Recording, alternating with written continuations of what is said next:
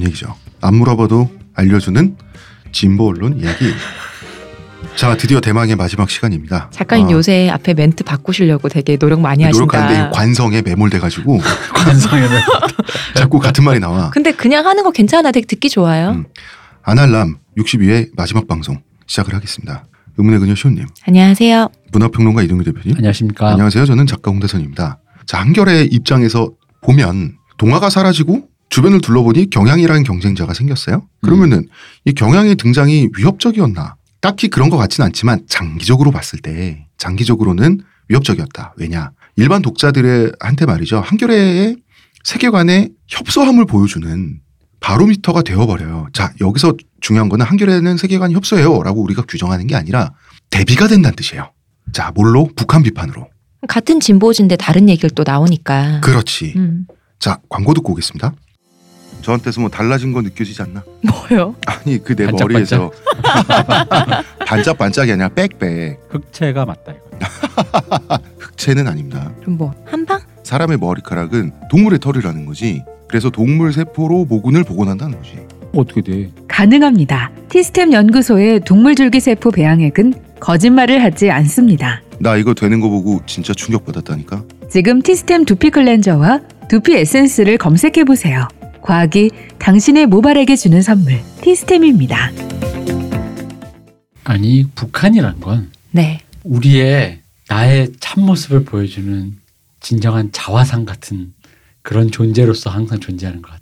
어째서일까요? 수구에게나 진보에게나 참진보 참수구 왜? 진진보 진수구 뭐 그럼 뭐다 있잖아. 우리나라 종교 시설의 폐해, 음. 그리고 내 과거 독재 잔재, 뭐 거기 뭐 북한 다 인권 있잖아. 문제 뭐. 음. 음. 그러니까 그거를 어떻게 묘사하고 평가하고 그 결에 따라서 어느 면을 보여줘서 어. 하는지. 그걸 내가 뭐라고 표현하고 그게 뭔가 싫다 좋다 어쨌든 자기 의사를 어, 표현하에 네. 따라 자신의 무언가를 그렇게 규정해 주는 그러니까 뭔가 던지면 던질수록 내 얼굴에 화장이 되어 돌아오는 뭔가 그런 신비로운 존재 같달까. 화장수 스프레이. 음. 자, 이 진용론의 충돌을 좀 이야기를 해보죠. 경향은 뭐 인권 그리고 진보 정치의 차원에서 북한을 비판했습니다. 왜냐하면 북한 정권 수구 정권이잖아. 그리고 왕조지 이게 음. 맞죠? 사실은 정상적인 진보라면 도무지 사실은 북한을 두둔할 수는 없어요. 이건 수구란 말이 아까워. 진짜. 어. 수구라는 말한테 미안해야 돼. 여기 붙이면. 모른 체할 수가 없는 게 맞는데 상대적으로 진보 성향의 독자들이 보기에 한결에는 북한 정권의 온정적으로 보인단 말이야. 음. 침묵까지는 안 하지만 어쨌든 왜 경향만큼 나를 세우지 않지라는 생각이 경향 때문에 들죠. 음. 비교가 되잖아. 사실 이거는 진영론의 결과죠. 안티테제로 탄생했기 때문이에요. 보수 세력은 반공을 친일을 덮고 독재를 덮고 이 과거를 다 미화하는 도구로 항상 사용하는 게 반공이잖아. 음. 그렇죠. 음. 그러면은 보수 세력이 반공을 도구로 사용한다는 건 사실이에요. 음. 근데 저들의 반공 이념에 이용당하지 않겠다는 기조라고 봐야겠죠. 그 흔히 말하는 저들에게 우리의 만약 사설이 예를 들어 뭐 우리가 북한을 비판하면 음. 그걸 가져다가 이게 보아라. 음. 얘들도 이런 말 한다. 얘들도 이런 말 할 정도로 북한은 막장이다라는 음. 식으로 그 뭔가 건덕지를 준다. 저들이 음. 가지고 있는 저 반공 프레임에 우리가 음. 놀아나지 않겠다. 그렇죠. 그 건덕지를 안 주기 위해서라도 어. 애써 음. 굳이 언급하지 않겠다에 음. 가까울 수 있겠죠. 왜냐면 아무리 그래도 우리는 호의의 해석을 해야 되잖아요. 뭐 설마 한겨레 기자들이 뭐 다 일심해 이런 주사파이겠어요? 그럴 리가 없잖아. 음. 아 일루미나티, 로스차일드. 이제 진영론적 접근이라고 보는 게 이분들에 대한 예일 거고요. 그 일례로 이런 게 있죠. 1994년인가요? 김일성이 사망했던 네. 해가 이때 유일하게 헤드카피를 신문사 중에서 김일성 주석 사망이라고 했어요. 네 맞아요. 음, 음. 이제 이걸로 한겨레 신문 구독하던 비운동권 출신 그 중도 진보 성향 독자들 말이죠. 이 독자들은 어 했어요. 그러니까 이게 꼭 잘못됐다고는 말하기 힘든데 음, 음, 뭐지 싶은 거 있잖아. 그죠. 살짝 좀 이렇게 딱 식- 대표님 좋아하는 표현으로 약간 짜게 식는 거 있잖아. 어 얘네 왜 이러지? 굳이 음. 이 주석이라는 표현 자체가 좋다 보니까. 근데 물론 이거는 당시 한국 사회에 좀 고답적인 답답한 그런 것도 있긴 한데 그리고 그런 식으로 표현을 해주는 것은 저 체제를 확실히 인정해 주는 거잖아요. 그렇죠. 이게 단순히 김일성 주석을 썼다는 게 물론 그쪽에서 뭐 이렇게 변명할 수는 있죠.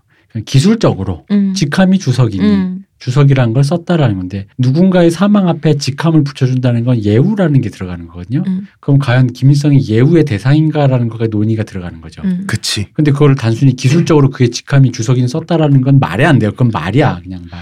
말이 안 되는데 이제 이런 거예요. 왜 이게 그 지금에 와서는 그럴 수도 있다 싶잖아. 그 그렇죠. 이유가 뭐냐면 DJ 정권 때문에 그래요. 아. DJ 정권에서는 남북 화해 무드가 있었고 음. 그럼 당연히 화해하러 만났는데 서로가 서로의 호칭을 불러주잖아. 음. 근데 이것 때문에 94년도에 이 한결에 이 뭐 이거 가지고 사람들이 옛날에 왜 그랬지 싶지만 당시 분위기는 달랐다는 거죠. 아, 근데 그렇다고 느낌. 어. 해서 방금 말씀드렸지만 네. 그걸 이런 식으로 설명할 수는 없다고요. 어. 외교적 차원에서 이렇게 하지 않으면 조금 힘들 수 있으니까 우리도 알아서 이렇게 설명해 주는 거야라고 설명해 주는 사람이 어딨나요? 음. 음, 그치. 그럼 그렇잖아.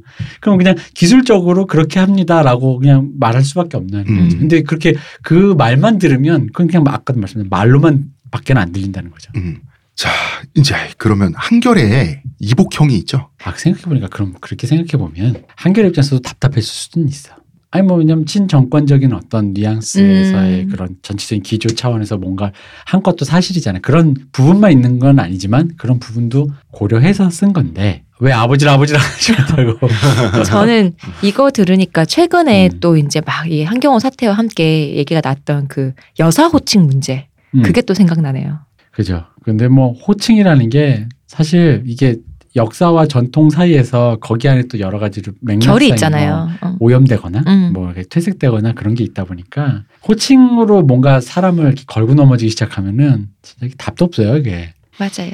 근데 또 얘기는 해야 되고. 음. 말은 해야죠. 어. 어. 왜냐하면 결이 너네가 또 쭉 같으면 상관없는데 이 결을 좀 왔다 갔다 하면은 이게 음. 또 자꾸 말이 또 변명 같고 말 바꾸는 것 같고 그치. 그러니까 음, 음. 그런데 이제 한겨레 신문은 원래 이복형이 있었죠. 그쵸. 월간 말지라고. 네. 아, 잠시 이분을 잊어먹었네.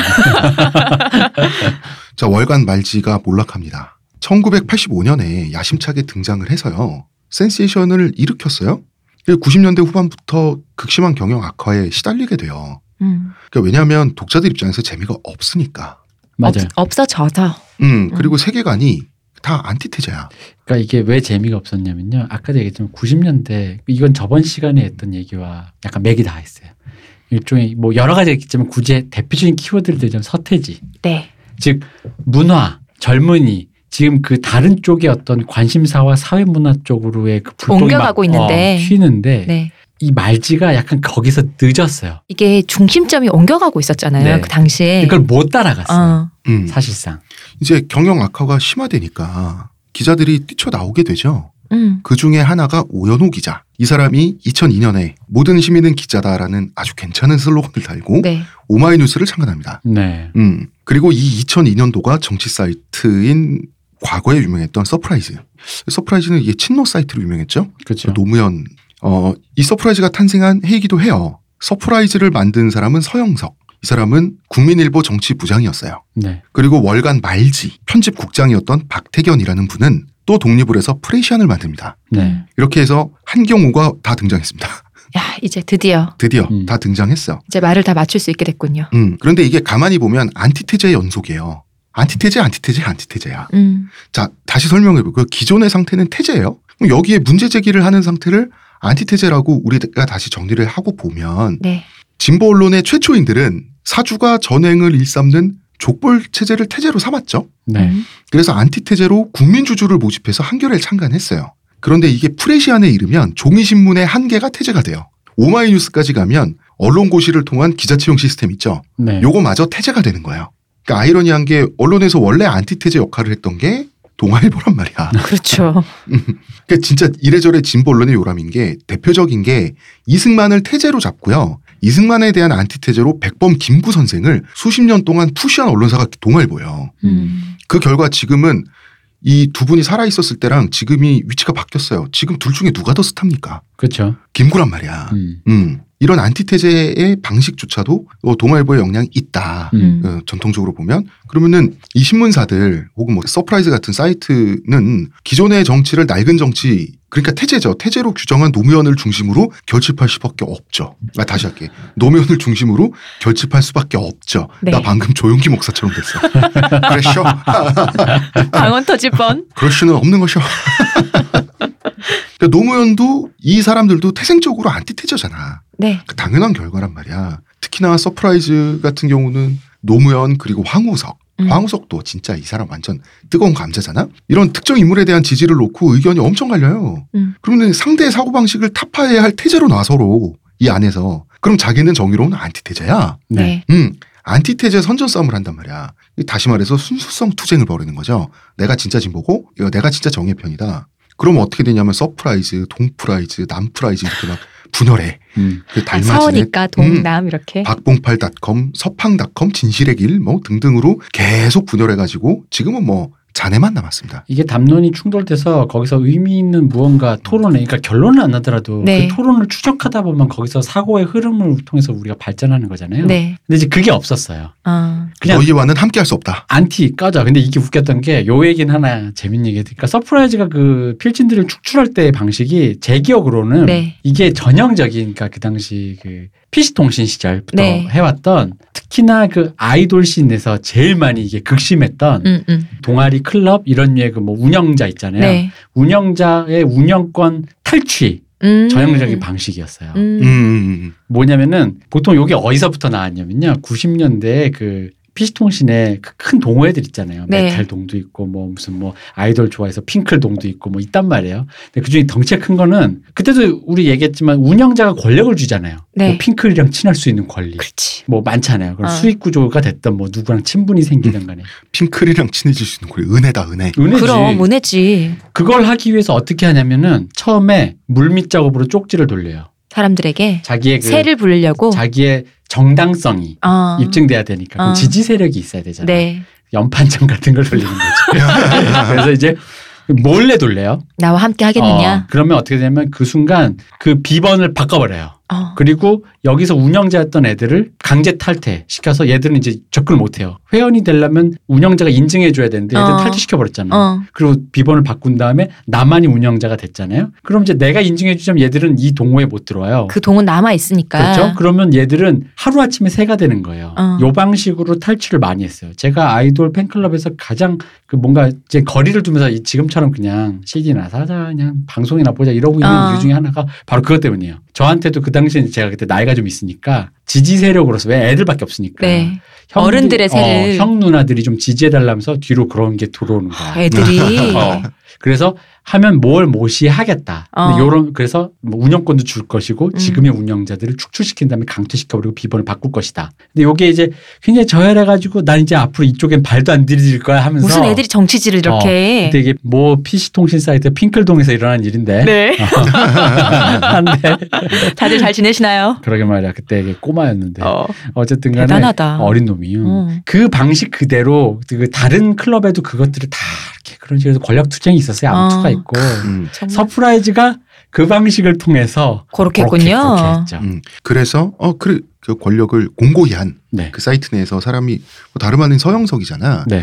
그래서 뭐 이건 그냥 팩트예요. 음. 팩트인데 이 서영석 씨가 나중에 낙곰수가 데이트 친 이후에 서영석 씨가 김용민 교수님과 함께 낙곰수 멤버였던 어, 같이 이제 국민 TV 창립을 주도를 했단 말이죠. 이거는 국민 주주 모집을 통한 신문 창간의 틀을 이 한겨레의 틀을 이제 국민 주주는 국민 투자사로 신문 지면은 TV 플랫폼으로 변형한 결과죠. 네. 네. 그러니까 이것도 역시 고향은 1974년부터 시작한다. 음. 이 뿌리는. 그래서 안티테제와 정의는 이미 동의어란 말이야. 음. 이 사람들한테. 이 세계관은 이미 그렇게 돼버린 거예요. 네. 그러니까 국민 TV는 경영 실패를 했어요. 경영 실패를 해가지고 투자자들한테 손해를 끼쳤단 말이야. 여기에 대해서 냉정하게 표현을 하면 여러 가지 맥락이 있지만 책임감을 덜 느끼는 것처럼 보이기 때문에 말이 많았잖아요. 근데 난 이 부분에 대해서 국민 TV 관련해서는 조금 얘기가 흥미로운 게 네. 이건 예전에 모 팟캐스트 다른 팟캐스트에서 그 나선님이 했던 한마디가 뭐 진실인 것 같아요. 국민 TV는 망하면 안 돼? 음. 라고 마사오님이 하셨어요. 음. 난 그게 진실인 것 같아요. 그렇죠. 그런데 이제 망하면 안 돼라고 하면 망하면 안 돼가 되는 거죠. 그, 그, 그러니까 거기가 뭔가 문제가 생겼잖아요. 근데 그러니까 뭐냐면 그 문제를 수습하는 과정에서 이 문제가 있고 이런 문제를 고치자라는 쪽에 그 문제의 칼날을 들이대는 게 아니라 문제 그 위에 있는 것. 음. 아예. 아까 그 안티테자 정의처럼 네. 국민 TV는 망해서는 안 되니까 어떻게든 수습해 가면서 하자라는 이것을 새 방향을 바꾸고 뭐 이런 식으로 접근했다는 거지. 그러니까 음. 거기에 그 마선님이 미- 했던 그러니까, 질문이 음. 정확한 거죠. 음. 아니 왜 만약에 그게 잘못됐어서 망한다면 그건 자연스러운 귀결이라는 거죠. 어떤 그리고, 면에서 어, 네. 그리고 다시 새로운 게 필요하면 새로운 걸 해야 된다는 거죠. 도덕적 가치 판단이 절대 명제로 들어가 있단 말이야. 네. 정의고 승리해야 선이, 된다. 선이니까. 음. 어. 국민 TV가 정의인가? 그러니까 나는 그렇게 생각 안 국민 한다는 TV는 거죠. 사업체예요. 네. 하지만 거기에 많은 투자자분들은 그것이 선이고 정의이기 때문에 진짜 막 퇴직금 넣으신 분들도 있고 그렇단 그렇지. 말이에요. 그러면은 그 투자를 받은 측에서는 도덕적 채무감을 느끼고 이동해야 돼요. 맞아요. 그, 그 투자를 받은 측에서는. 아니 근데 나는 경영진은? 그러니까 왠지 문제가 뭐냐면 바로 그 지점. 음, 음. 망하면 안 돼? 라는 이 말에서 핵심이 뭐였냐면은 망할 수도 있어라는 생각을 가지면 그럴 수 있어요. 방금 홍 작가님 말은 책임감이 느껴져요. 음. 근데 이게 뭔지 알아요? 왜 내가 좋은 일 하는데 난 정인데라고 생각하면요. 망하든 말든 그건 중요한 게 아니에요. 내가 좋은 일 했다 그 자체가 중요한 거지. 음, 맞아요. 그럼 거기에선 그 망한다라는 쪽으로 혹시나 갈 수 있지 않을까라는 의미의 책임감이 있잖아요. 음. 그거와는 다른 의미의 책임감을 갖고 있는 거예요. 음, 음, 음. 그 경영의 실패와는 상관없어요. 음. 경영은 실패해도 돼요. 단지 우리의 논조, 우리가 추구하는 어떤 그 방식들, 우리가 다뤘던 컨텐츠의 어떤 방향성만 적합하면 되는 거죠. 국민 TV의 탄생 자체가 이미 선의 실현이니까. 음. 근데 여기에는 두 가지가 있잖아요. 선의 실현이지만 이건 아까도 말했 누군가 타인의 돈이 모여서 만드는 사업체이기도 하다는 거죠. 그럼 음. 두 가지 고려가 있어야 되는데 적어도 둘 중에 하나만 보고 있는 사람들이 양쪽 다 있다는 거죠. 투자자 쪽에서도 있고 음. 투자자 어떤 투자자는 사업체로 볼 수 있고 어떤 투자자는 그렇게 생각할 수도 있겠죠. 음. 투자자끼리도 온도가 다를 테니까 네. 내 돈을 갈아바쳐서 너희들은 정의를 지켜라 안 받아도 좋다 이런 음. 분들도 있을 수 있겠죠. 심지어 국민TV 내부에서도 그랬을 거라고 보고. 네. 그렇게 선의로 모인 돈으로 음. 선의와 정의감으로 십시일반한 돈으로 이 십시일반 또 나왔다. 십시일반이 이제 진보 언론이 설립되고 운영되는 형태가 또 돼버리잖아. 네. 이런 식으로 십시일반. 시사인 시사인도 참관할 때 아마 이렇게 했었을걸요. 음. 어, 그렇게 해서 참관 후에 사람들 그 이제 투자 어, 뭐 얼마씩 뭐 주를 팔듯이 할 거 아니에요. 투자하신 분들 이름이 쭉 적었던 걸로 알아요. 참관 후에. 음. 무너져가는 거를 꿋꿋이 거기 남아서 그걸 이렇게 세우려고 하시는 음. 분들도 계세요. 그리고 그럼 물론이죠. 욕은 마지막에 남은 사람들이 다 먹어요. 그렇죠. 어. 물론 그렇죠. 근데 아, 그걸. 다 업자는 먼저 빠집니다. 그럼요. 그 문매를 다 막고 그래도 그걸 지키려고 하는 분들이 있다고요. 음. 근데 이게 너무 순진하게 접근한 부분들이 많아요. 음. 경영과 사업체라는 관점에 그게 약간 냉정한 부분이 선의와 정의 같은 그런 온당한 어떤 가치와 네. 충돌이 될 때, 음. 그럴 때 이게 부딪히면서 어떤 한쪽을 외면, 그러니까 어쩔 수 없이 의도치 않게 좀 못 보고 지나가다 보니까 음. 그런 일들이 왕왕 벌어지게 되는 거죠. 네. 음. 자 말지가 몰락을 하면서 오마이랑 프레시안이 생긴 얘기를 했잖아요. 네. 몰락이 끝이 아니라 말지는 멸망합니다. 이 멸망의 과정이 좀 구질구질했어요. 이게 뭐냐면 2004년이었어요. 음. 2004년 말에 이제 더 이상 발행을 계속하기 어려울 정도로 상황이 심각해졌단 말이야. 네. 이제 2005년부터 파행적인 운영을 하는데 이 문제를 고발한 분이 다름 아닌 그 개인적으로 저랑 잘 아는 선배님이세요. 음. 딴질보 팬더님. 네. 유명하신 분이죠. 예, 그 군사평론가 겸 냠. 냠냠. 군사평론가 겸 작가님이신 이성주 작가님이신데 네. 이제 폭로의 내용이 뭐냐면 자 외부 필진한테 글을 부탁합니다. 네. 그리고 고려를 계속 안 줘요. 음. 이 외부 필진이 돈에 대해서 말을 하길 꺼릴 수 있잖아 사람이. 그렇죠. 돈 음? 얘기하기 또 껄끄러워한 사람들이 더 어, 많죠. 음. 그리고 어, 이 말주도 거의 좋은 일. 하는데 어. 그럼 그대로 계속 가는 거야. 근데 사람에 따라서는 언젠가는 참을 수가 없잖아. 음. 이거에 대해서 아이 돈 이게 뭐냐 이렇게 언급을 하면 그 외부 필진에 다시는 글을 부탁을 안 하고 그냥 교체하는 거예요. 돈은 주긴 줘요. 아니 그냥 고로는 먼 산. 안 주고 그냥 교, 어. 그냥 연락 끊음 이런 음. 식으로 음. 이 순서의 무한 반복이에요. 그, 그런 식으로 필진들이 많아요. 아니 왜냐면 이이그 근데 이 씬에서도 소문이 돌 텐데. 그러니까 이 시스템이 가능했던 이유가 뭐냐면요. 말지에 글을 기고했다라는 건 진보판의 글쟁이가 어떤 인증이에요. 그건 있었어. 어. 그렇죠. 어떤 시기에 음, 음, 저거 음. 전성기 때 그러다 보니까 말지에 글을 기고했다는 건 이 판에서 자기 이빨이 좀 먹힌다. 음. 라는 의미, 아, 이 사람 글 좀 쓰고 이 사람 의식 있다라는 거에 대한 인증이기 때문에 만약에 이게 이제 그 이 권력 관계가 좀 역전됐을 때, 네. 즉 말지가 한참 잘 나가고 전성기 때는 돈을 안 받아도 글을 실는 게 가능하지. 그렇죠. 가능하죠. 결국 이 얘기가 나온 핵심은 그거예요. 말지의 권위는 이제 그런 권위가 없어요. 어. 말지에 글을 실었다는 것이 더 이상 내 앞에 어떠한 권위가 쓰지 않는 말지가 뭔데? 어. 뭐 이런 거지. 그런 식이 됐던 시기가 되다 보니까 그럼 그럴 때 나올 수 있는 건 뭐냐? 뭐냐 말지가 줄 수 있는 건 둘 중에 하나잖아. 상징 자본이든가 아니면. 진짜 자본이든가. 어. 음. 근데 둘 다 못 주는 거잖아요. 음. 그럼 뭘 줄 수 있을까? 그럼 뭘 줘야 되고 아무것도 못 주니까 당연히 말이 나오는 거죠. 음, 둘 중에 음. 하나는 줘야죠. 근데 이제 뭐 진보와 정의를 위해 뭐 애써 주신다 정도겠죠. 그다음에 외부 필질들에게는 아 그래도 진보 진영에서 고생하는데 이런 도덕적 채무감 이런 것들이 심리적으로 연결이 돼가지고 이런 파행적인 운영이 계속되다가 팬더님이 빡치신 거야. 그래서 이 폭로를 다름 아닌 어디다 있냐 말지 홈페이지에 올려버렸어요. 그래서 말지 입장에서는 자기들을 비판한다고 글을 지워버려? 그럼 조중동하고 다를 게 없잖아.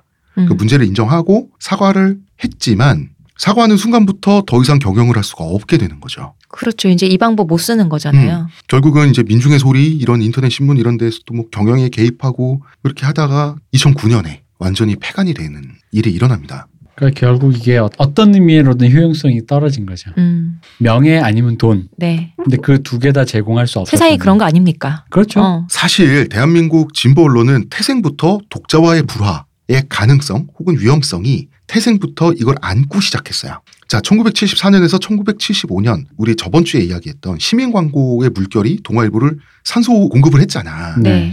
그리고 한결의 국민주주 모습도 굉장히 드라마틱하고 감동적이었잖아요. 네. 이거는 이제 진보 언론 최초인들의 투쟁한 거, 진정성 있는 모습을 보인 거, 자발적인 고생 이런 거에 대한 시민들의 화답이었는데 해직 기자들도 그렇고 시민들도 그렇고 서로 뜨겁고 순수할 때야 서로 감동받을 때야 문제가 없어요. 그죠. 음. 근데 관성이란 게 무서운 게 어느 순간 그러려고 한 건 아닌데 시민들의 십시일반이 당연해지는 순간이 와요. 그리고 같이 감동할 때야 시민들은 알아서 기자들을 성각자로 인정해주지. 기자들은 알아서 시민들을 우리의 뜻을 알아준 또 깨어있는 시민으로 모셔줄 거 아니야. 고마운 사람들. 음, 근데 감동이 사라지면 서로가 서로의 갑이에요. 그럴 수밖에 없어. 기자는 말이죠. 헌신을 감내한 성각자로서 스스로를 자기 자리매김한단 말이야. 어, 그 대가를 자기는 받고 있는 거고 독자는 독자대로 구독료를 쏘는 사람이에요. 내가 이건 돈을 처음부터 지불하는 어, 처음부터 거잖아요. 의무 구독 비율이 많았다고.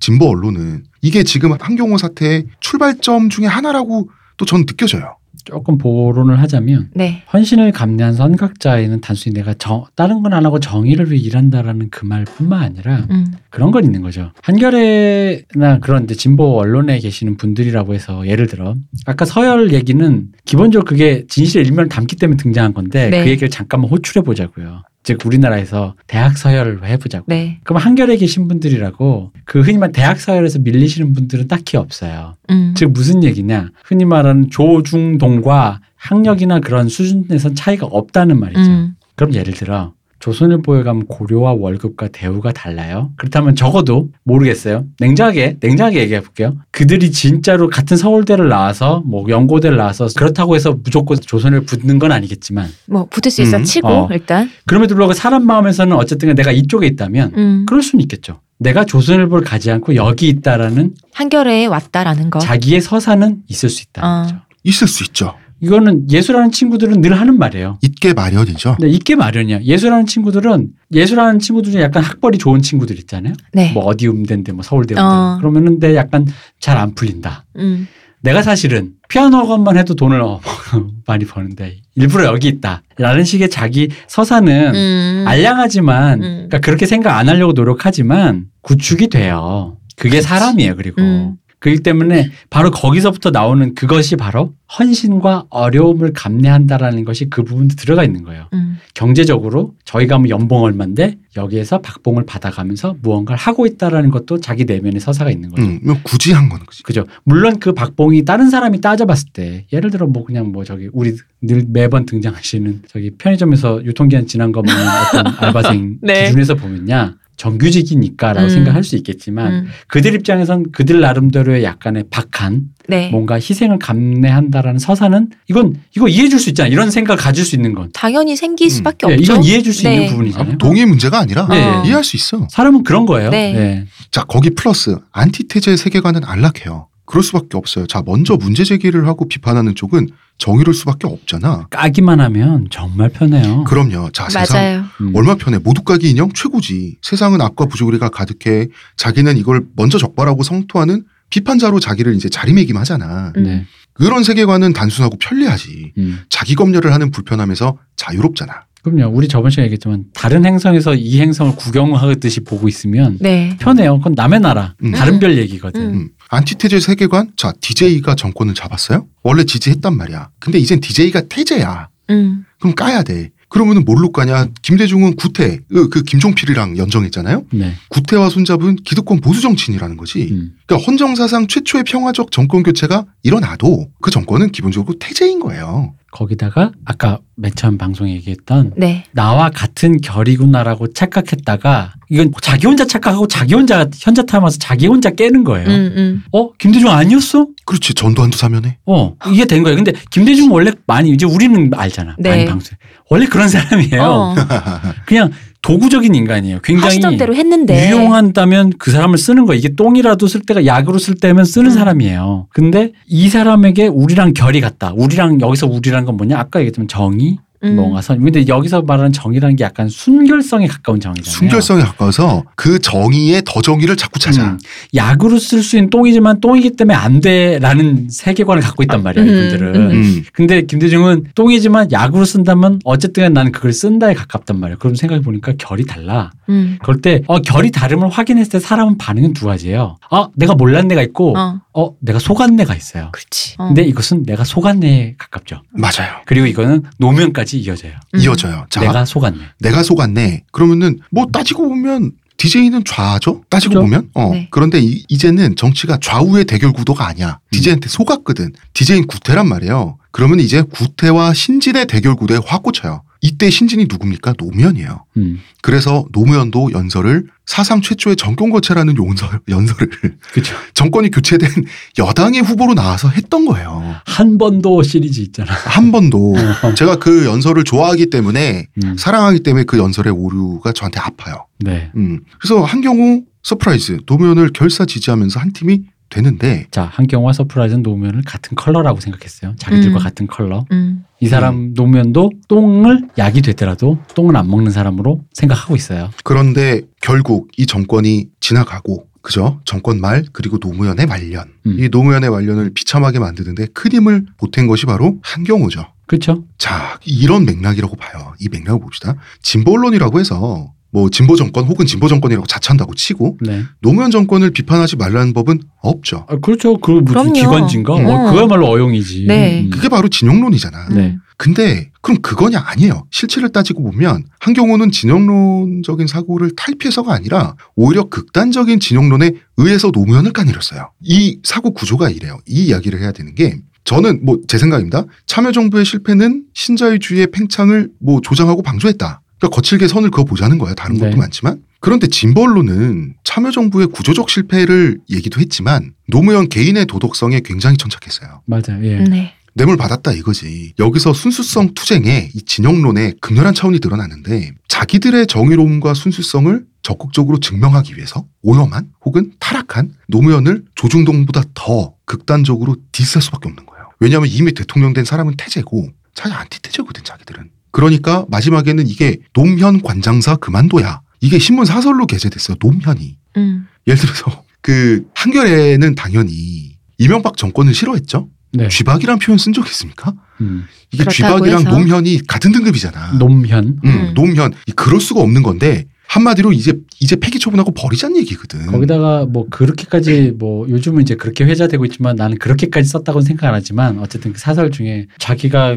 돈 받고 마치 자살을 권유하는 듯한 느낌의 사설 어, 있잖아요. 어, 어, 어. 그 마치 그 사무라이처럼 할복하라라는 느낌으로 어. 약간 그런 방향으로 어. 되게 엄진근하게 쓴 글이 네. 있단 말이에요. 근데 그러니까 그런 글들에서 느껴진 게 뭐냐면 아까 홍 작가님 말씀해 구조적인 얘기 왜 구조적인 얘기냐면 일단 애초에 자기랑 같은 칼라라고 착각한 건 자기들이에요. 음. 왜냐하면 노무현 정권과 김대중 정권은 엄밀히 말하면 global standard 관점에서 보면 보수 정권이에요. 보수 정권이에요. 그냥 네. 보수 우파 정권이에요. 근데 여기서 말하는 보수 우파라는 건 상식이 통하는 미국의 공화당이라든가 영국의 고수- 보수 당이나 그런 의미로 네. 나와 협의가 가능한 사람이란 얘기지. 우리나라에서 그 말하는 수구 꼴통 어, 수구 얘기하는 거 아니에요? 말이 안 통하고 어. 흑문제 먹고 막 쇼하는 애들 막 이렇게 골든 샤워하고 이런 거 아니에요.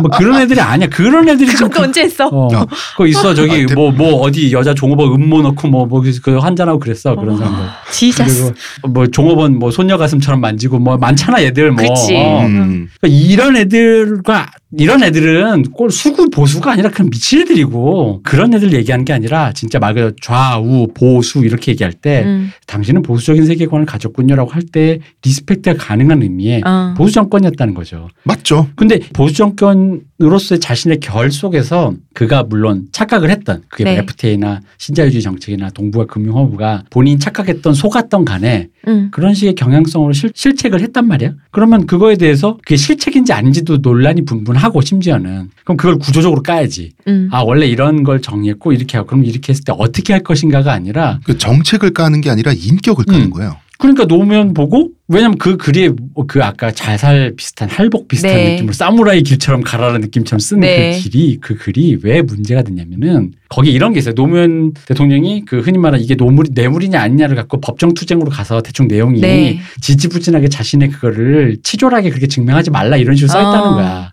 근데 내가 억울하면 법정 투쟁이든 뭐든 있을 수 있는 그 법치 국가가 제공하는 모든 걸 1인 시위를 동원해서 라도 하든 나의 그걸 증명해야 되잖아. 근데 어. 이 사람이 뭐냐면 치졸하다 이거 그게. 구질구질하게 왜 그래 이 얘기잖아. 그러니까 그게 왜 치졸한 거야? 어. 그게 왜 치졸하냐고? 정의는 그런 게 아니거든. 사무라이. 단칼에 이거 시원하게. 오랜만에 등장한 용어. 지사. 어, 음. 그렇지. 지사. 뭐 떨어지게 왜 이러냐. 지사라는 거지. 뭐 격떨어지게 왜 이래 사람이. 구질구질하게. 그런 건 이명박이 애들 저기 뭐야 명박산성 뛰어넘을 때 음. 그래도 잡아다가 고소할 때나 하는 거지. 꼴 사납게 어디 왜 이래. 모양 빠지게 우리 편 같은 그래도 어, 한때나마 편을 갖뒀던 사람이 어. 치졸하게. 왜냐면 이 사람들 왜 국가는 항상 안 그 어떤 태제잖아요. 네. 근데 그런 국가의 언어를 쓰는 거잖아요. 자기가 안티를 걸어야 했던 억압하는 국가의 언어. 그게 뭐예요? 고소, 음. 소송, 법치 체계. 그걸 이용해서 자신을 증명해야 돼. 그거 치졸한 거야. 우리까지 급 떨어지게 왜 이러냐. 어, 구질구질한 거야. 어. 근데 왜 그게 구질구질해?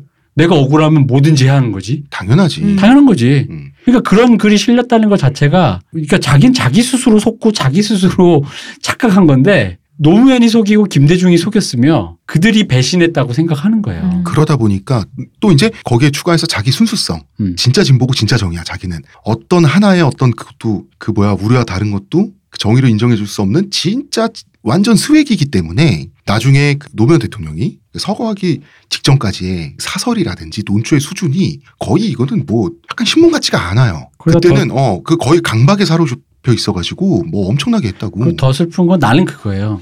만약에 그렇게 나의 꼿꼿한 길을 가겠다. 음. 그러면 노무현 서거 이후에도 했어야지. 맞아. 난 그게 어, 맞아. 맞지. 그렇게 갔었어야죠. 어 그거는 얘기를- 그거고. 어. 어. 그 얘기를 음. 광고 듣고 와서 하겠습니다. 네. 하루의 건강을 위해 자 아로니아 농축액을 물에 섞어 마시는 것도 귀찮다고 그런 당신을 위한 평산네이처의 새로운 야심작 하루니아 하루에 한 포 알약으로 섭취하는 아로니아 농축액입니다. 이제 건강과 함께 간편함도 챙기세요. 국내 최대 함량, 최다 판매를 자랑하는 평산네이처가 만들었습니다. 전 편한 게 제일 좋아요 하루니아 이게 대표님 하신 얘기 있죠? 네. 우리가 사실 에픽사가 이야기에서 했던 얘기를 또 하는 건데 노무현 대통령께서 투신 서거를 하시고 진보 언론의 태도가 갑자기 바뀌었죠. 그렇죠. 갑자기 비극적 영웅으로 소환됐단 말이야. 아니 욕할 땐 언제고. 음. 이게 이런 거겠죠. 자 세상은 불의해. 이게 태제예요. 음. 정의는 언제나 패배해. 음. 안티태제란 말이야. 그런데 필연적 패배를 알면서도 도전하고 결국 꺾이고 죽임당하는 그래도 저항하겠다는 게 안티태제 로망스란 말이야. 이 신화적 서사를 주인공으로서 완성하기 위해서 소환된 겁니다. 노무현은. 그러니까 거기 아까 얘기했지만 그 꼿꼿함 속에서 노무현의 서걸은 비극인데 음. 그거를 지사로 포장해서 신화로 만드는 거잖아요. 음. 음, 그러니까 독자들은 사실 이때 이놈들이 이상하다라고 느낄 수밖에 없었는데요. 그죠. 없었어요. 이상하잖아. 이게 정상적인 이게 자기들은 모르겠는데 본인들은 모르고 이런 만약에 우리 방송 들으면 많이 억울할 거예요. 외부 세계 독자들의 시선에서는 되게 기괴하잖아요. 근데도 지금까지 살아남았잖아. 아니, 9년 왜- 전 일인데. 왜냐면은 나는 일단 그 비극이라고 생각해요. 신화도 뭣도 아무것도 아니고 음. 그냥 비극이에요. 벌어진 음, 음, 일. 음. 근데 이 지사로 포장하는 이것 자체가 이미 시대 정신과 유리돼 있어. 이거 거의 무슨 신화야. 어. 이 사람들 지금 그리스 시대에 살고 있다니까. 음. 글을 써서 지사처럼 너의 순결을 치, 치졸하게 법리적 그거 하지 말고 증명해라. 증명했더니 음. 서거했더니 나는 그걸 증명했다고 생각 안 해. 그건 그냥 비극이야. 음. 그게 뭐 증명이야. 근데 했어. 했더니 갑자기 증명했네. 지사 맞네. 영웅이네. 이, 이거는 내 생각에는 21세기를 사는 민주국가에서는 이런 사고방식은 위험해요. 그러니까 이제 독자들의 입장에서는 물어뜯은 것도 이상하고 음. 물어뜯은 방식도 이상하고 갑자기 태도를 돌변해서 신화의 주인공으로 이렇게 그 옹립하는 과정도 이 진보 언론에서 음. 또 이상하단 말이야. 이렇게 이상한데도 일단 사람들이 독자들이 접었어요. 왜 접냐면 지난 9년이 너무 상식적인 차원에서 막장인 정권이었잖아요. 그건 그렇습니다. 그러니까 그러니까 일단 이 진보 언론이 있는 게 유용하다고 독자들이 판단했기 때문에 이상한 감정을 유예시킨 거예요. 제가 봤을 때 내가 봤을 때 동시대성은 이때 이미 완전 잃었어. 그러니까 이거죠. 그러니까 아까 그 노무현 대통령을 이들은 네. 같은 컬러로 착각하고 오해하고 속임 당했다 생각하고 배신 당했다 생각하는 자기 내면의 서사가 있어요. 근데 노무현을 지지했던 노무현에게 만약에 그러니까 어, 나 진보 잘 모르고 사실 대부분의 국민이 그렇잖아요.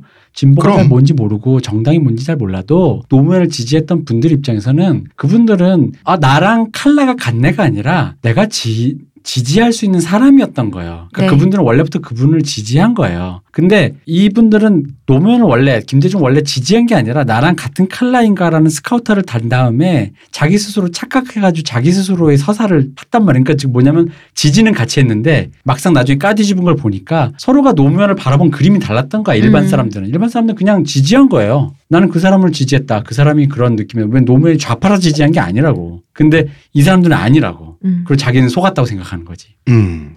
일반 시민들은 나는 장담하는데 속았다라고 생각하는 사람들은 딱히 없었다고 나는 봐요. 그럼요. 어, 그러니까 실패- 아직까지도 좋아하잖아. 실패했다거나 어. 그렇게 생각할 수는 있는데 노무현에게 속았다? 그러니까 어. 아직까지 좋아하잖아요. 노무현에게 속았다고 그 사- 얘기한 사람은 다? 좌파 쪽 사람이었어요. 노무현의 뭐 그 파병이라든가 노무현의 음. 신자유주의적 정책이라든가 그걸 보고 노무현에 속았다. 속았다는 말은 뭐 내가 그렇게 아, 내가 그렇게 믿었다라는 거잖아요. 어. 그 노란 리본을 달았던 일반 시민들의 정서와 이들의 정서가 달랐던 거죠. 같은 노무현을 지지했지만 노무현을 지지했다기보다는 내가 선택한 너를 지지한 음. 거라. 그게 사실 노무현이 아니라도 그림을 지지, 어. 그지.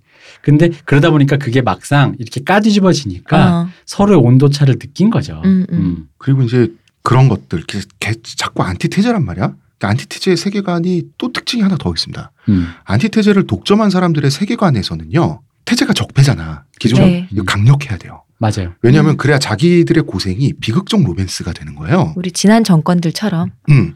그래서 보수 언론의 영향력을 실제보다 가장 강력하게 생각하는 쪽이 한경호예요. 그건 마치 북한의 영향력을 가장 강력하게 생각하는 게 이 새누리당류 분들인 그렇죠. 것처럼 음. 동일해요. 아, 그러니까 이 진보 언론을 구성하고 있는 이 기자분들 이런 사람들은 세상을 바꿀 힘, 희망 이게 자기들한테 있다고 믿는단 말이야. 그럼 세상은 잘못돼 있어야 되는데 그럼 세상을 잘못 이렇게 만들고 있는 사우론이 있어야 되잖아. 음. 이게 조중동이란 말이야. 그러니까 진보 언론의 세계관에서 조중동은요 엄청나게 유능해요. 조중동은 프레임만 이렇게 전략하고 이슈 설정하면은 유권자들의 표심을 막 움직여 자기 기획대로. 과연 그럴까요?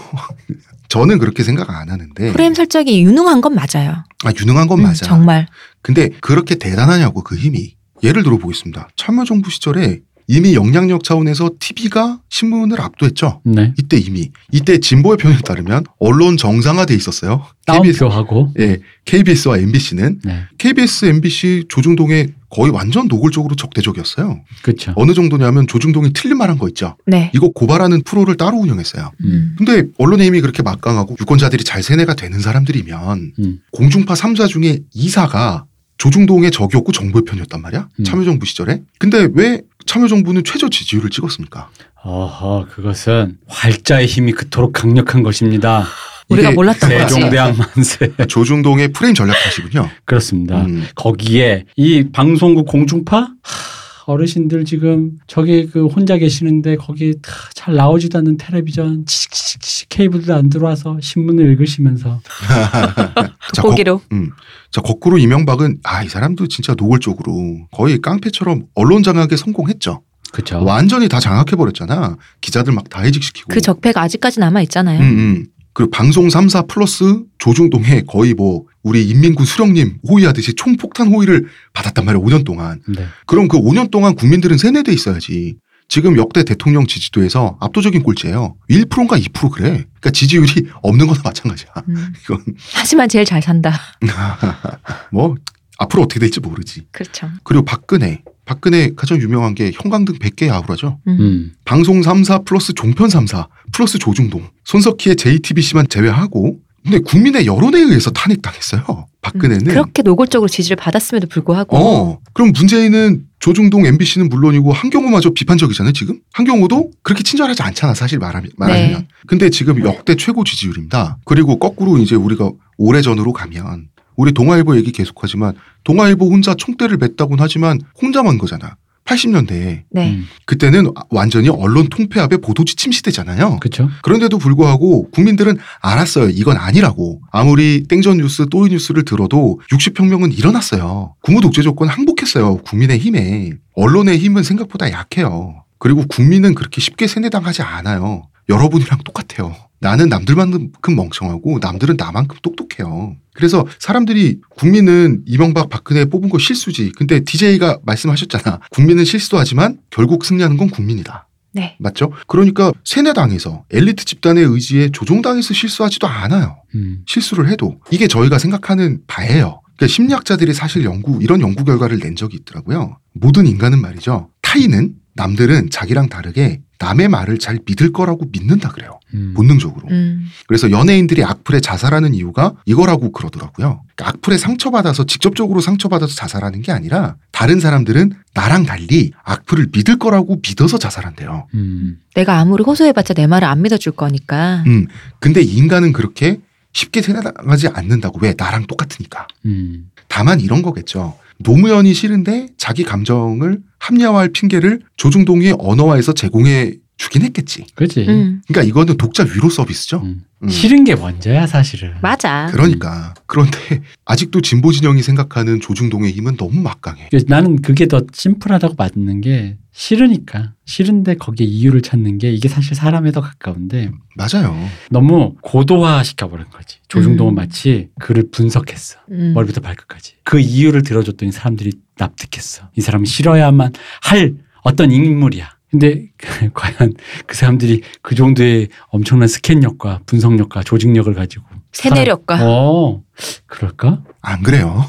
음. 이 시리즈를 시작하면서 우리가 최초에 언급한 게 안수찬 기자의 그 문제의 트윗이죠. 네. 네. 한결에 어, 니들 삶이 힘든 건 나와 다르지 않으니 그 대목은 이해하겠다마는 우리가 살아낸 지난 시절을 온통 똥칠하겠다고 굳이 달려드니 어쩔 수 없이 대응해 줄 게 덤벼라 문바들. 여기서 시대 정신이 어긋났다. 여기서 어긋나는 거예요. 네. 우리는 벌써 21세기에 와 있는데 음. 지금 이분은 90년대 지금 있는 거예요. 자, 진보 언론 최초인들이 기꺼이 이분들은 고생을 선택했어요. 그리고 좌절도 했고, 그 다음에 국민들의 지지를 얻어서 한겨레 신문도 참관했어요. 이건 존경할 만한 거고, 이 사람들의 당당함도 이해할 수 있어요. 그런데 독자들은 안수찬 기자 이분한테 미안하지만 지금의 진보 언론 독자들은 안수찬이 뭘 그렇게 고생했지라고 생각해요. 그러니까 직장 잘리고 10년 넘게 막노동하면서 허리 관절 디스크 걸려가면서 애들 공부도 똑바로 못 시켜가면서 하지만 정의를 위해 헌신했다. 그 가치 하나만 붙잡고 버티다가 한겨레가 탄생하면서 이제 다시 기자로 복직된 거죠. 그런 감격과 회한의 눈물을 흘려봤냐는 거예요. 근데 뭐 진짜 이런 식의 diss를 해요. 독자들이. 그러니까 그, 그 diss를 우리가 긍정해 줄 필요도 없고 음. diss는 악의적인 건 그죠? 사실이지만 악의적이죠. 그리고 왜냐하면 그렇게 치면은 길거리에서 폐지 줍는 노인 빼놓고는 이 나라에 발언권이 없어요. 그 사람들도 발언권 안 줄 거예요. 음. 어. 아, 맞아. 어. 뭐 했길래 늙어서 저러고 있냐고. 그러네. 그럴 핵심이지. 거예요. 그이 나라에 말할 수 있는 사람이 없네. 아무도 없어요. 음. 그러니까 제가 이제 일부러 좀 삐, 음. 삐뚤어져서 얘기를 해볼게요. 우리가 살아낸 지난 세월이라고 하잖아요. 그러니까 여기에는 정의를 위해서 힘든 삶을 기꺼이 선택한 투사로서의 자기 확신이 읽히는 건 사실이잖아. 그죠? 음, 네. 음. 그런데 고려대에 합격해서 그 안에서 운동권 하고 학부사 편집장 하고 이분이 그랬어요. 졸업해서 한겨레 입사해서 정규직 노동자로 살아왔어요. 안수찬 씨는. 그러면은 진짜 대표님 말대로 폐지 줍는 노인 누가 더 고생했어요?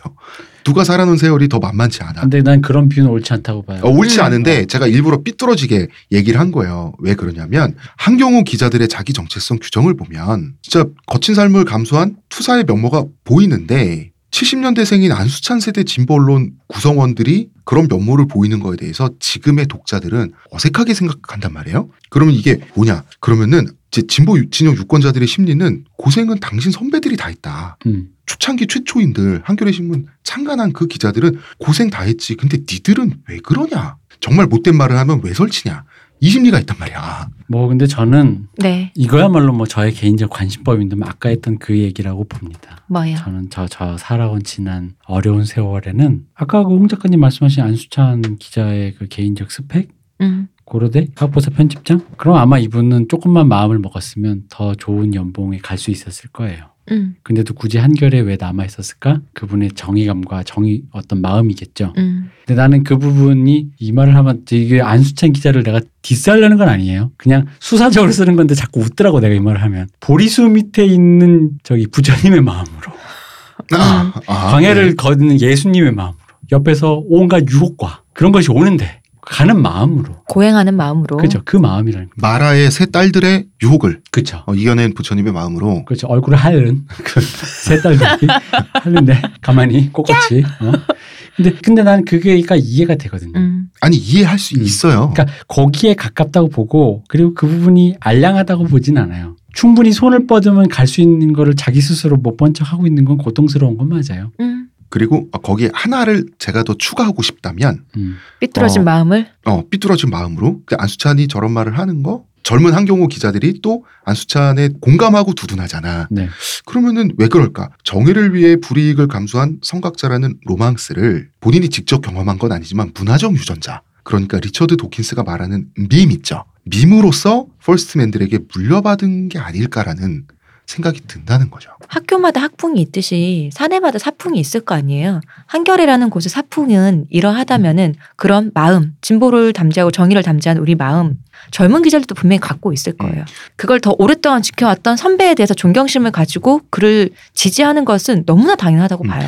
그러니까 밈을 이어받았다고 해서 당신들이 틀려 먹었다는 게 아니라 이해 차원에서 그럼 이해할 수 있잖아요. 음. 예를 들어서 내가 배지고등학교를 나왔는데 배지고등 저는 뺑뺑이로 갔어요. 근데 배지고등학교는 뺑뺑이 그 하는 파라콘에 들어오기 전에 오랫동안 시험 봐서 들어가는 명문이었어. 근데 이상하게 우리도 명문 부심이 있는 거야.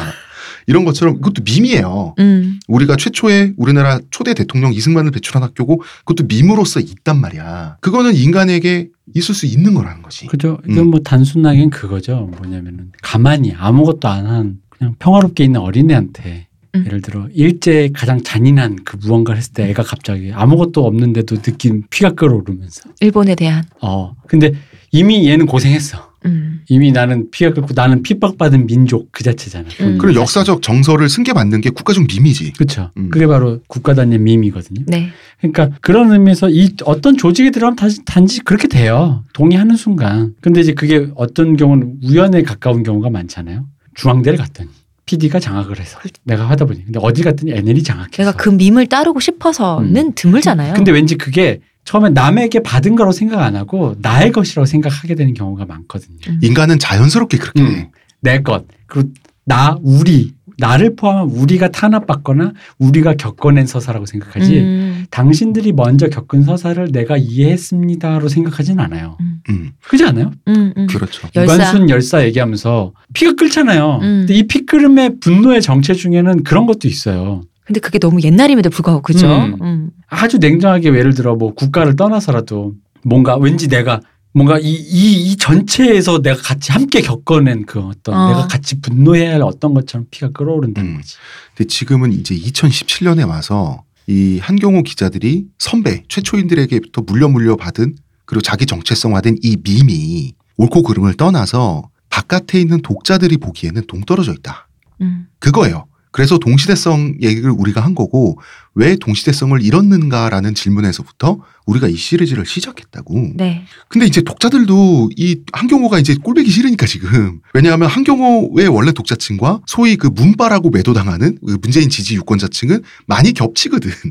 그렇잖아요. 이제 한경호를 그러니까 싫은데 마음에 안 드는데 한경호를 흉보고 싶으니까 독자들도 이제 막 마치 그 음모론을 갖고 오잖아. 문재인을 흔들고 안철수를 대통령으로 옹이하려는 뭐 음모가 있었고 이해찬은 사실 달에 갔으며 한경호도 적폐 세력이고 음, 뭐 이런 말 있잖아요. 이명박근혜 독재 정권에 아무 말도 못하다가 음. 어 문재인은 착하니까 만만해 보인다 이거지. 이제 본색을 드러낸다 이거지. 그러는데 사실 이명박근혜 더 많이 깠지 한경호 어마어마하게 깠습니다. 이제 호의 해석을 해야죠. 한경호가 그리고 안철수를 왜 옹립해요?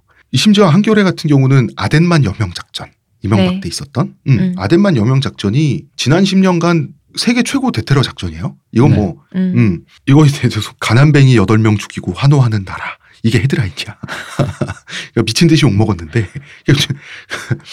이 정도로 이명박은 까야만 한다에 미쳐 있었다고, 음. 이분들이. 아 근데 그 사설에서 기본 기조는 어느 정도 우리가 한번 생각해볼 생각해볼 만한, 여지가 네. 있어요. 왜냐하면 그게 흔히 말하는 그 두노 사이 두노 김치의 사고 방식 연장선. 아덴만이. 어 그리고 우리가 왜 그 태양의 후예를 깠던 네. 그 사고 방식. 우리가 세계의 한복판에서 음. 세계에 걸맞는 근데 그것을 무력으로 폭력으로 그것을 확인했다라는 것에 열광하는 사람들의 그것을 약간은 우리가 거리를 둬서 음. 조금은 주의해서 보자라는 의미의 느낌이 있는데 음. 제목도 자극적이고 이명박이 미워 이명박 차에서 벌어진 일이야라는 것도 섞여 있고 하다 보니까 음. 그 약간의 원 그 의미는 퇴색되긴 했지만 그렇다고 해서 이- 그 용도 폐기될 정도의 사설은 아니었는데 하지만 너네 너무 과하다 이렇게 어, 간 거죠. 네, 그런 식인 거죠. 근데 이제 그거를 기고했던 박노자 선생님은 네. 이제 우리가 느끼는 것보다는 그 대표님 말씀대로 어느 정도 그 논조가 있었는데, 이제 박노라 선생님이 약간 국가주의 하면 이분도 약간 그 특히나 이분은 알러지가 국가주의거든요. 음. 그래서 이분은 우리나라 왜 그 2002년 음, 광장에서 응원하던 네. 거 그거 보고 국가주의에 뭐가 보인다 어른거린다 하면서 어. 되게 그 약간 어, 그러셨거든. 근데 이제 이거를 편집과 헤드로 구- 굳이 이렇게 쓴 거야. 음. 근데 이제 문재인에 대한 불편한 이 사람들의 한경호 불편한 심기는 아마도 제가 추측하기로는 이제는 문재인이 퇴자가 됐기 때문에 이제까지 우리가 쭉 따라온 바로 생각해 볼 때는 그, 그렇게밖에 왜냐면 호의 해석을 해야 되잖아. 안 그러면 정말 안철수랑 계약한 사람들이야. 어둠의 비밀의 계약을 한 사람들이야. 그럴 리는 없잖아요. 난 그것도 있고 이것도 있다고 봐요. 뭐야? 문재인 아, 누가 됐든 순결해야 돼. 근데 어. 그 순결을 보장하는 방법은 내가 제시하는 방법. 어. 그게 틀어지면 다 저 사람 의미의 순결이 있을 수 있잖아요. 네. 근데 내가 제시하는 순결. 그래서 미친 듯이 뭔가를 캐거나 찾잖아요. 음. 근데 그 방식이 동시대를 살고 있는 독자들에겐 딱히 유쾌하거나 그리고 그것이 딱히 불이라고 생각하지 않는 어떤 시대 정서에 속하는 부분인데 음. 이분들이 그 부분을 캐내서 이것이 바로. 불의의 어. 어떤 그 일부 증거이다. 증거이다라는 식으로 제시하는데 우리 왜냐면 이제 그 부분들이 섞여 있는데 사람들은 전혀 이게 반응을 안 하는 거니까 어. 더 그렇게 약간 뭐 강박적으로 한달까. 네. 음. 이 독자와의 불화도 이 페북에서 한윤영 작가님이 정리를 되게 잘하셨어 이분이 네. 이분이 이런 말씀하시는 거야 애초에 문재인 정도 되는 사이즈의 정치인에게 견고한 팬층이 있다는 사실은 옳고 그름을 떠나 자연스러운 현상이라는 거지 그건 그냥 사실이지. 그게 네. 어. 그냥 그렇죠 어, 뭐. 그 불편해할 사실도 아니야 사실은 사실이면서 문재인은 남자다 뭐 이런 음. 거. 그런 어, 갑자기 이. 말하니까. 그리고 이 혹시- 사람들은 음, 음. 그리고 이 사람들은 대체로 노무현의 비극적 죽음에 상처를 받아본 사람들이라는 거죠. 네. 그럼 문재인만은 잃지 않겠다. 문재인만은 지켜주겠다라는 관념이 진보 유권층의 주류가 된 현상. 문재인 지지자들의 주류가 그 그죠. 생각이 어, 진보의 주류라기보다 문재인 어, 지지. 지지자들의 어, 어. 네. 이 현상은 자연하다는 거지. 당연하죠. 당연하죠. 네. 그분들한테는. 어, 이, 그러니까 이거는 너무 당연한 사실이고 불편해할 사실이 아니라는 거죠. 근데 언론의 입장에서 이걸 못 견뎌야 할 이유가 없거든요. 언론의 사명은 현상을 분석하고 근거를 제시하는 거잖아. 근데 불편해하는 감정을 좀 견디지 못한 나머지 감정을 합리화하는 게 아니잖아요. 그러니까 이게 그 아이돌로 생각하면 좀 쉬워요. 뭐냐면 이럴 수 있어. 어떤 기획사 특히 뭐 유수의 3대 기획사 출신 네. 출중한 애가 있다 진짜 이뻐 노래 잘해 춤 음. 잘춰 걔가 스펙으로 따면 짱이야 근데 누군가를 좋아한다는 건 그거보다 못한 사람을 좋아할 수도 있잖아 그럼요. 그걸로 다 좋아하는 건 아니지. 그치. 그랬을 때 그러면 이렇게 아이돌 그룹이 많을 리가 없지. 이걸 설명해 주고 싶은 욕구가 늘 때가 있어요 우리 애가 괜찮다는 걸. 어 이건 뭐 야구 게시판 가도 그러고 어, 맞아. 아이돌 게시판 가도 그래요 아니 왜 걔를 좋아해 얘가 있는데. 스펙상으로 이게 더 우수한 건데 어. 이게 더 좋은 거 심지어 음악 게시판 가도 아니 왜 그딴 수준 낮은 음악을 들으냐. 이게 더 어. 좋은 건데 그건데라고 하는데 태초에 누가 누구를 좋아하거나 지지한다는 것은 물론 어떤 스펙을 보고 분석해서 좋아하는 것도 있고 음. 그 사람에게 감정 지지하는 이 모든 걸 섞여 있는 건데 음. 거기에 대해서 무작정 논리적인 분석만을 들이댄다고 해서 그것을 납득할까? 근데 이 사람들은 그걸 납득하는 사람들이에요. 왠지 알아요? 이 사람들은 자기가 그게 그게 자기 칼라거든. 아, 스펙 분석해서 나랑 같아? 이건 칼라야. 그러면 처음 본 사람인데 어홍 작가? 그런 칼라였어? 오늘부터 너다. 이거. 무섭다. 근데 근데 우리 지지자들은 안 그렇잖아. 네. 우리 지지자들은 어 홍 작가 그런 색깔 했어? 하지만 나는 원래부터 시호님 팬이었으니까 뭐 그런 걸로 이런 거라고. 음. 그럼 이게 온도차가 나는 거예요. 음, 바로 당연히 나시 여기서 온도차가 나는 거예요. 그리고 왜 돈 없는 조중동 니들이 적배다라는 음. 말을 들었을 때 이 사람들이 한경호 기자들이 발끈했다고. 네. 왜냐하면 안티테제가 안락한 세계관이다 보니까 이- 어떻게 보면 이 사람들한테는 자기도 의식하지 못하는 특권이었을 거예요. 그럼요. 그러다가 이제 너네들도 비판을 받, 받을 수 있는 태제라는 자기 세계관의 관계 설정이 바뀌는 순간 음. 당황하고 이 당황이 분노로 이어지는 거예요. 그 분노로 이어지니까 이 문재인이든 문재인 지지자든 다 싫어. 그럼 이 감정을 자기 감정조차도 거리를 두고 분석을 해야 되잖아. 네. 이거를 명확하게 거리두기가 안 되니까 이 양반들이 문재인 정권을 비판하지 않으면 안 된다는 강박에도 시달려. 그리고 한경호의 비판적인 독자들 말이야. 자기네들한테 비판적인 독- 독자들을 자기는 틀릴 리가 없다라고 생각하니까 그럼 저 사람들이 틀려야 되잖아. 음. 그러면은 그냥 팬심인데 이거는 음. 이거를 집단적인 파시즘으로 규정을 해버렸잖아. 그리고 팬심뿐만 아니라 그러니까 하나 더 보태자면 그분들이 생각하기엔 그분을 지지할 만한 당연한 이유인 거예요. 네. 그럼. 어, 음, 음, 그분들에게는 맞아 맞아. 그리고 습관적 사고 음. 이것이 이어져 내려오다 보니까 동시대성을 잃었다라고 우리는 이걸 표현을 하는 거지. 그리고 거기다가 독자들이 흔히 말하는 한경호가 엘리트주의라고 말하는 게 이런 거죠. 아까 말했던 거. 스펙을 얘기해 줬잖아. 음. 얘가 더 이쁘고 얘가 더 잘생겨. 어. 스펙 설명해 줬잖아. 그럼 나에게 동의해야 되잖아. 어. 아닌데 난 원래부터 이 사람 좋아하는데 하니까 왜 못 알아먹지? 어. 이게 좋은 거라면 그- 왜 그럼 독자 입장에서 어떤 느낌이 드냐면 그게 엘리트주의로 느껴져요. 왜 가르치려고 들어? 어. 음, 선민의식. 어, 아니 뭐 걔가 뭐 3할 타자고 그 뭐가 중요해? 내가 얘가 좋다는데 만년 꼴찌 팀이라도 응원한다고. 근데 아니라는 거야. 빨리 홍 작가 팀 바꾸라고. 음. 지금 하나가 지금 그 할 때가 아니야라고 하는 거지. 그 엘리트주의라고 생각하죠, 그럼 당연히. 생각될 수밖에 없죠. 네. 그러니까 그 상태에서 거리두기가 안 되고 자꾸 아니야 사실 내 말이 맞아 내 말이 맞아 니들은 틀렸어 이거를 한경호 기자리들 하다 보니까 어떤 현상이 일어나냐 그 컨테이너 두 개 가지고 기획부동산 그 뭡니까 그거 이런 일이 일어나는 거예요 그게 가보지도 않았어 어, 저는 그게 흔히 말하는 믿음이 과하면 착시가 생겨요. 음. 왜 그럴 때 있잖아. 어, 저거 물이겠지 하고 싶어서 보지도 않고 그냥 손 뻗어서 먹었는데 아 이게 원래 간장일 수 있잖아. 근데 막상 잠깐 이렇게 1초만 봐도 컵에 물이 아니라 감 검은색이야. 물 색깔이 아니야. 사람은 그럴 때가 있거든요. 네. 여기에 물이 있다고 믿는 순간 순간적으로 판단하는데 난 기획부동산 건이 그거라고 봐요. 음, 맞아. 맞아 맞아 맞아 됐어 하고 그다음에 식으로 다 하잖아. 어, 크로스 이렇게. 체크를 할 생각을 잠깐 거기서 그게 잠깐 끊어진 거지. 음, 그리고 그냥 갖다 쓴 거죠. 이분들은 지금 자신들이 문재인을 미워하는 건지 좋아하는 건지 이게 지금 다 먹혀 있어요 거리두기가 안 되니까 그러니까 사고의 흐름 자체가 지금 왔다 갔다 하고 있어요 지금 내가 봤을 때 그러니까 음모론처럼 보이게 문재인을 흔들려고 하는 음모론처럼 밖에선 그래서 보이는 거예요. 음. 봐봐 누군가 파시즘 독재를 해야 이 파시즘에 의해서 우리 존재가 부정당하는 게 맞잖아. 그렇죠? 음. 자기네들은 정이고 진리면 자기네들의 존재를 부정하는 건 파시즘이어야 되는데 지금 파시즘이 없어. 문재인이 파시스트인가요? 아니잖아요. 그러면 문재인 지지자, 문재인을 지지하는 독자들이 뭐야 파시스트여야 되는 거야. 그 역할을 담당하게 되는 어. 거죠. 음. 그러니까 독자를 diss해. 그럼 독자들 입장에서는 구독을 끊으면 되죠. 그죠? 여기서 갑과 갑의 충돌이 일어나. 왜냐하면 진보 성향 독자들은 지금까지 구독을 해 준 거예요.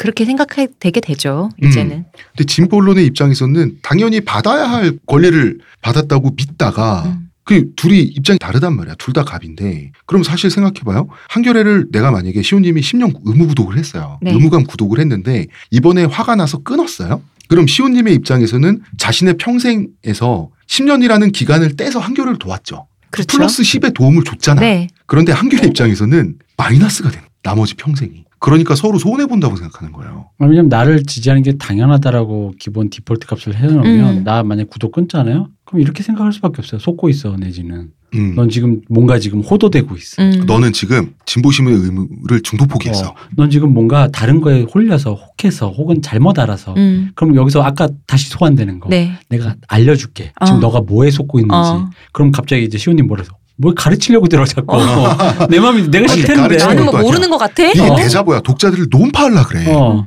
그 자꾸 그렇게 지금 이게 무, 무한 악순환이 지금 반복되는 거예요. 음, 그 독자들의 입장에서는 그 뉴스라고 하는 것은 이야기 그리고 정보 서비스잖아. 네. 근데 내가 돈 내고 구독하는 그 언론하고 내가 말싸움을 해야 돼. 음. 그러면은 구독을 끊죠. 음. 당연히 멀어지는 거예요. 왜냐하면 내가 왜 피곤하게 말싸움을 하면서 진땀을 흘려야 돼요. 그러면은 이제 구독 끊으니까 경영 상태가 어려워질 것 같으니까 또 다시 독자 여러분 되돌아와 주세요. 또 이러고 있고 음. 이러고 있단 말이야. 이게 뭐야? 근데 그 와중에도 그 몇몇 진보 인사들이 트윗으로 구독을 하라는 거에도 역시나 그런 말을 계속 쓰고 있어요. 진정한 진보 시민이라면 그러니까. 깨어 있는 사람이라면 어. 이라는 식으로 한다는 거죠. 정신 못 차린 거지. 정신 못 차린 거고 한경호는 적폐 세력이 맞다.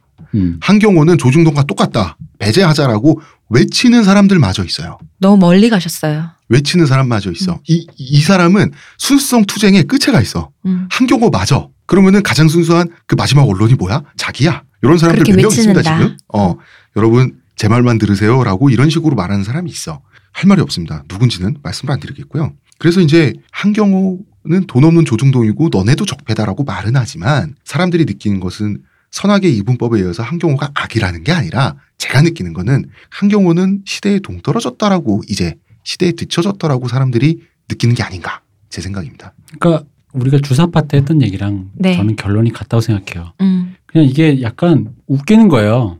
음. 그리고 약간 요즘 얘기 같지 않고 촌스럽고 어. 뭔가 전혀 지금 맥락이 와닿지 않는 얘기를 하는데 그 사람들이 굉장히 진지하고 진지해요. 음. 굉장히 정의롭고 굉장히 열심히 나에게 무언가를 설명하려고 해요. 근데 그 설명을 내가 또 안 들은 건 아닌데 항상 화낼 내가 모르는. 얘기도 아니야. 모르는 얘기도 아닌데 어. 들어보면 딱히 근데 나가 틀렸다고 하는 거죠. 그리고 자기가 옳다고 얘기하는. 근데 이 순간에 그 우리 주사파 때 얘기처럼 그럴 때 설득되는 사람도 있어요. 네. 슥 마음이 멀어지면서 그냥 자판기에 커피 한 잔 먹으러 왔다가 어떤 얘기를 들었는데 음. 저는 그 얘기를 듣고 그의 눈빛을 바라보다가 물론 그가 선하다는 걸 알겠어요. 음. 그러면서 그냥 저도 모르게 그 버튼을 눌러버렸죠. 그리고 이제 덜크덩 그게 어. 이제 바로 뽑혀 나오는 그럼 거죠. 뭐냐면 덜컹 소리와 함께 커피가 나오는 순간 음. 어색, 정색, 결렬. 삐짐. 자네와 나는 이제 절대 이제 회복할 수 없는 관계. 아. 이거 또 들으니까 웃긴다. 그래서 이제 저희는 한경호 기자들을 막 뭐라고 그럴 생각이 없어요. 왜냐하면 이분들이 빠질 수밖에 없는 빠지기 쉬운 감정적 함정이 있잖아요. 네. 이거는 이해하자고요. 그런데 어쨌든 이런 과정에 의해서 아마도 사람이라면 응당 뭐 다들. 음, 아마도 독자들이 한경호 기자분들에게 죄송하지만 진보 언론이 돈을 못 버는 이유 가난을 각오한 정의의 편이라서가 아니라 지면에 담기는 담론의 내용이 독자들이 느끼기에는 돈을 쓰기에는 질이 낮다고 느껴서일 거라고 봐요. 그거는 이 사람들이 필력이 없고 멍청하고 그런 뜻이 아니라 여기서 허접하다는 거는 그레이드가 낮다는 게 아니라 동시대성을 잃었다. 그 시대가 원하는 기사가 아니라는 거죠. 물론 음. 이걸 착각하시면 안 되고 시대가 원한다면 뭐 그럼 그 대중의 입맛에 맞춰서 뭐 어, 내가 빨아주란 어, 얘기냐. 그 그거 얘기가 아니에요. 문재인이 지금 선악의 이분법에서 벗어나 있어요. 음. 지금 통합의 정치, 그러면 국가 회복, 회복의 정치를 하고 있거든요. 맞잖아요. 네. 그러면은 이미 이게 선악의 이분법에서 이 사람이 대통령은 졸업을 했어요. 그리고 국민들도 졸업했어요. 지지율 보면 알 수 있어요. 안철수 뽑은 사람들, 홍준표 뽑은 사람들의 대부분이 문재인 지지하고 있어요, 지금. 홍준표 씨는 아니고요. 어쨌든 아, 그런가요? 네. 홍준표 씨는 아닌가요? 아직 아닙니다. 어, 뭐, 그러고 있어요. 그런데 지금 그 강경화 장관 내정자? 네. 오늘, 녹음하는 오늘까지는 내정자죠? 네. 장관 내정자 그 어디 컨테이너 기획부동산 그거 알아보려고 거기에 천착하고 있는 걸 보면 그게 동시대성에서 멀어졌다라고 유권자들이 느끼는 거예요. 이를테면 그런 거라고 저는 생각을 한다는 거지. 자, 우리 방송 내용을 다 하고 나니까 정적이 찾아오는군요. 대표님. 음, 네. 음. 어떻게 마무리 멘트를 하고 어, 이 시리즈를 할지 모르겠는데 멀어져서 음. 매력이 줄었어요. 이제 더 아, 이상. 그 표현 굉장히 온건하다. 네. 좋다. 멀어져서 음. 이게 멀어진 것도 그렇다고 막 저 뒤처지고 이런 건 아니고요. 매력도가 하락했어요. 아, 그렇다니까. 네. 음. 그래서 그래서 덜 보게 되는 거고. 동시대성을 얼마든지 따라잡을 수 있죠. 그럼요. 저는 거기에 대해서 솔직히 말하면 비관적이에요. 어. 동시대성을 한 번 잃은 사람에게는 사실상의 회복 기회가 잘 없어요. 그건 정말 난다긴다는 천재 정도가 아니면 사실 힘들어요. 거의 우리 서사 아날람 방송 내에 등장하는 real hero 김대중 정도의 그, 그 정도의 유연함이 아니면 이렇게 꼿꼿한 사람들에겐 조금 솔직히 말하면 저는 사실 부정적이에요.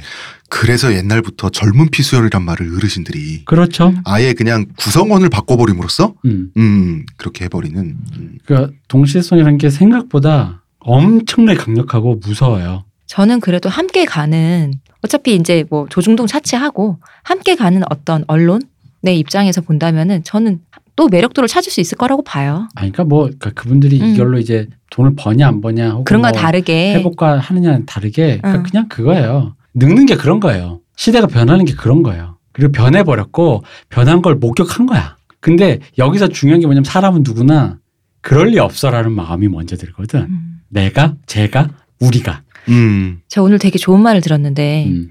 늙는 게 아니라 익어간다 이런 음. 말을 제가 들었어요. 늙지 말고 좀 익어갔으면 익어가서 우리에게 다시 같이 좀 같이 갔으면 해요. 뭐 어떻게 읽는지 모른다니까 이게 씨, 그러니까. 완전 짜게 식어서 그냥 야, 땡감이 되는 것도 알지. 있고 그 읽는다는 게 어. 발효도 그 그러니까. 발효가 뭐 다른 그치. 면에서 보면 아니, 썩는 거고 발효라는 그러니까 발효로 익을 수도 있고 연글어서 익을 수도 있고 숙성돼서 익을 수도 있잖아. 식초가 된 와인은 식초로서 별 효용이 없어. 딱히 먹을 수 없는 건 아닌데 음. 별 효용이 없어. 이게 다 어. 그러니까 회생 불가라는 게 아니라 네. 나는 그거예요. 내가 어떤 상태인가 인정하면 거기에 희망이 있어요. 응, 근데 자꾸 그러니까요. 늙지 않았다라는 거 생각하니까 문제라는 거예요. 이 이번에 독자와의 불화 사태가 네. 진보 언론으로 하여금 어떤 뭐 계기가 될 수도 있죠. 네, 저는 그럴 수 있지 않을까 싶어서. 음. 어. 음, 뭐 워낙 뭐 얼마나 옛날부터 공부 잘하는 사람들이야 사실. 음. 어 여기까지 하겠습니다. 저희가 미래를 예측할 수는 없고요. 네. 네. 그러니까 이 지금의 진보 언론 사태를 창세기부터 해서 우리 현대사를 다시 보면서 언론 역사를 보면서 한번 분석을 해보기 위해서 길게 이야기를 해봤습니다. 이것이 어, 진보 언론 창세기 출애굽기 시리즈를 이렇게 마치도록 하겠습니다. 어, 그럼 이제 이거 어, 해야지. 뭐. 뭐야? 마지막에 요한묵시록을 붙여야지. 진보론 그렇죠. 요한묵시록 해봐요 빨리. 진보 언론 요한무시록 어. 하늘에서 아. 불의 대왕이 내려오고 빨리 해봐. 뭐, 뭐 있어야지. 적그리스도가 나타나고 어, 그럼. 666은 어디서 나타나나요? 진보 적그리스도 불의 대왕 빨리. 판매 부수가 뭐 어떻게 될까? 666구밖에 안 된다며. 모든 얘기의 끝은 예언이죠. 어떻게 뭐 우리 야. 모두 다 망하나? 아니 뭐 하늘에서 이제 대선 진례교가 이렇게 해가지고 역시 적그리스도였어. 역시 어, 음, 적그리스도였어. 훌륭한 훌륭한 엔딩입니다. 여- 아, 정말 훌륭한가요? 네, 아, 이제 발음만 하네. 음, 어, 여기까지 하겠습니다. 문화평론가 이동규 대표님, 감사합니다. 의문의 그녀 시호님, 감사합니다. 감사합니다. 저는 작가 홍대선입니다.